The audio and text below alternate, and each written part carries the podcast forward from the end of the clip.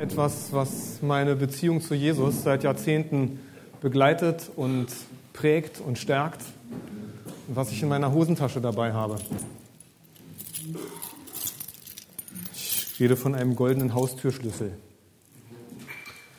Ich war vor, ich glaube es waren 24 Jahre, hier in Herford zum Sieben-Wochen-Praktikum im Rahmen meines Theologiestudiums. Waren sieben prägende Wochen in mancherlei Hinsicht. Und an einem Sonntag wurde ich nach dem Gottesdienst vom damaligen Gemeindeleiters-Ehepaar Roswitha und Fietz Kurt zum Mittagessen eingeladen und einfach richtig liebevoll bewirtet. War toll. Und dann haben wir nach dem Mittagessen ein bisschen geplaudert und dann sind wir in ihre Sofaecke gegangen und haben uns ein paar Zeitschriften angeschaut und dann haben wir etwas gemacht, was ich mit Leuten, die, die ich sonst nicht kenne, eigentlich noch nie getan habe. Wir haben einfach da gesessen und geschwiegen. Das ist für mich was ganz Besonderes gewesen. Deswegen erinnere ich mich nach der langen Zeit noch daran. Leute, die man kaum kennt und mit denen man nicht die Luft bewegen muss, sondern gemeinsam schweigen kann. Und dann haben die beiden mir zum Abschied aus meinem Praktikum diesen Haustürschlüssel von sich geschenkt. In Wirklichkeit ist er aus Messing, aber für mich ist es mein goldener Haustürschlüssel. Und das ist echt der Schlüssel zu ihrem Haus. Und der begleitet mich seitdem.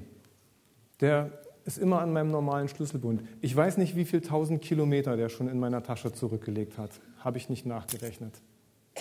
Ich habe in den letzten Wochen überlegt, ob ich ausrechnen könnte, wie viel Gewicht ich in der Zeit transportiert habe durch dieses Schlüsselchen. Habe ich dann aber doch nicht gemacht, weil es eigentlich etwas ist, was kaum ins Gewicht fällt und eher mich trägt, als dass ich es trage. Und so haben die beiden etwas gemacht, was mich bis heute begleitet und was ich heute gerne mit euch teilen möchte. Ich war seitdem, mit Ausnahme unserer Landesverbandsleitungssitzung im Januar diesen Jahres, nie wieder in Herford gewesen. Aber der Schlüssel war immer da. Und als ich im Januar nach Herford gereist bin, habe ich die beiden angerufen und habe gesagt, Ende März bin ich wieder da. Darf ich euch bitte zum Kaffeetrinken besuchen? Ja, natürlich. Wir haben uns also gestern Nachmittag getroffen und sie haben mir noch angeboten, mich vom Bahnhof abzuholen. Und ich habe gesagt, nein, geht doch nicht. Ich möchte doch euer Haus aufschließen. Und so haben wir es gemacht. Ich bin zum Bahnhof gefahren, bin dann die halbe Stunde zu ihnen gelaufen, natürlich noch Blumen kaufen unterwegs. Und dann saßen die da, der Kaffeetisch war gedeckt und sie haben extra auf mich gewartet, damit ich diesen Schlüssel benutzen darf. Zum einen ist dieser Schlüssel für mich ein Zeichen von Vertrauen und beschenkt werden in Gemeinde. Das war ein Geschenk von kleinem Material und hohem Symbolwert. Und wie sind wir beschenkt durch Gemeinde? Also ich persönlich dass ich meine Frau in einer baptistischen Jugendstunde kennengelernt habe und dass meine Kinder in Gemeinde hineingeboren werden und Versorgung und Freundschaften und so weiter.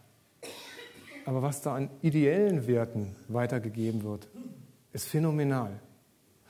Roswitha und Fietz, die wussten ja nicht, wie ich mich entwickeln würde. Ob ich vielleicht doch noch mal umschule von Theologiestudent auf Bankräuber. Und was sie mir in die Hand gegeben haben, war absolutes Vertrauen absolutes Vertrauen, dass sie einem fast wildfremden Menschen, nur weil der Theologiestudent ist und wohl ein paar vernünftige Predigten gehalten hat, sagt haben, wir vertrauen dir so sehr, du kriegst unseren Haustürschlüssel. Und überlegt mal, wie sehr werden wir beschenkt durch Gemeinde mit ideellen Werten, die uns tragen und im Glauben fördern. Und das ist nämlich das Zweite. Dieser goldene Haustürschlüssel ist für mich natürlich ein Zeichen für das, was Jesus mir und uns anvertraut.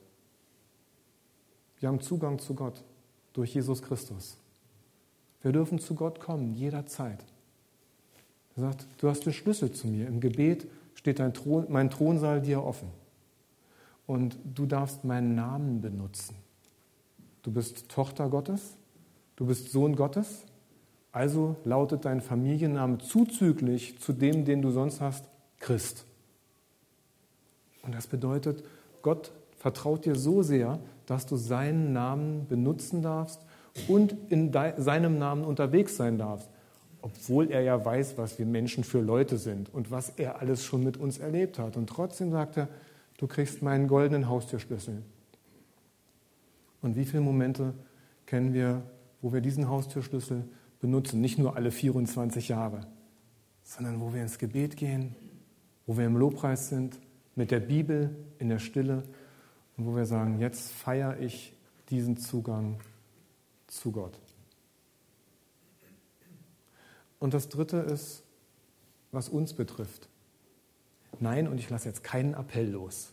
Ich lasse keinen Appell los, eure Haustürschlüssel zu verschenken. Und ich lasse auch keinen Appell los, dass ihr etwas ähnlich Kreatives macht, was euch mehr entspricht.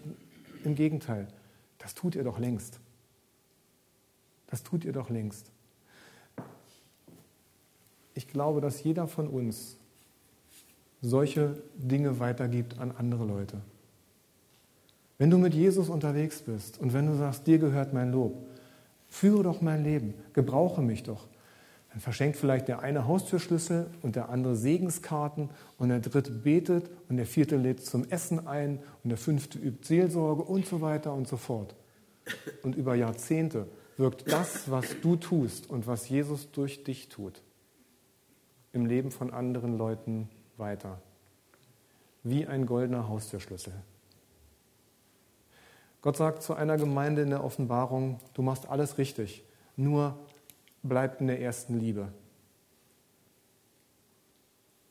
Und für mich war das jahrelang eine Herausforderung, die mich ein bisschen gestresst hat, bis ich umgedacht habe.